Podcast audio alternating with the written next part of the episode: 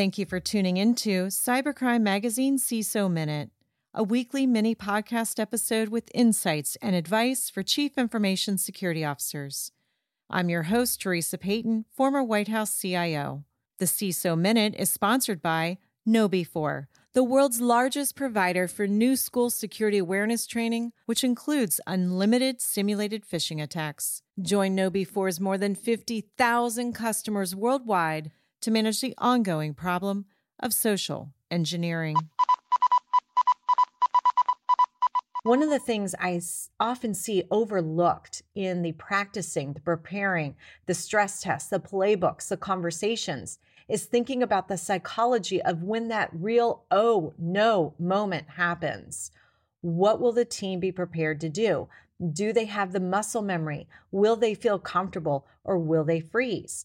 And as we all know, when a cyber attack happens, moments literally matter. A delay in response, even if it's moments, can give cyber attackers more time to inflict more damages. So ask your team to be candid with you. What could make them freeze? And then sit back and listen. Those are the types of things that you need to integrate into your playbook, integrate into your delegated authorities and responsibilities, and look for ways to empower and engage your team members so that when that worst time comes, your team doesn't freeze.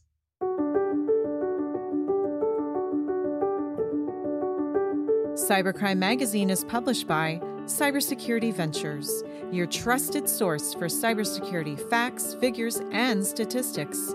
Visit us on the web at cybersecurityventures.com. The CISO Minute is sponsored by KnowBe4, the world's largest provider for new school security awareness training, which includes unlimited simulated phishing attacks.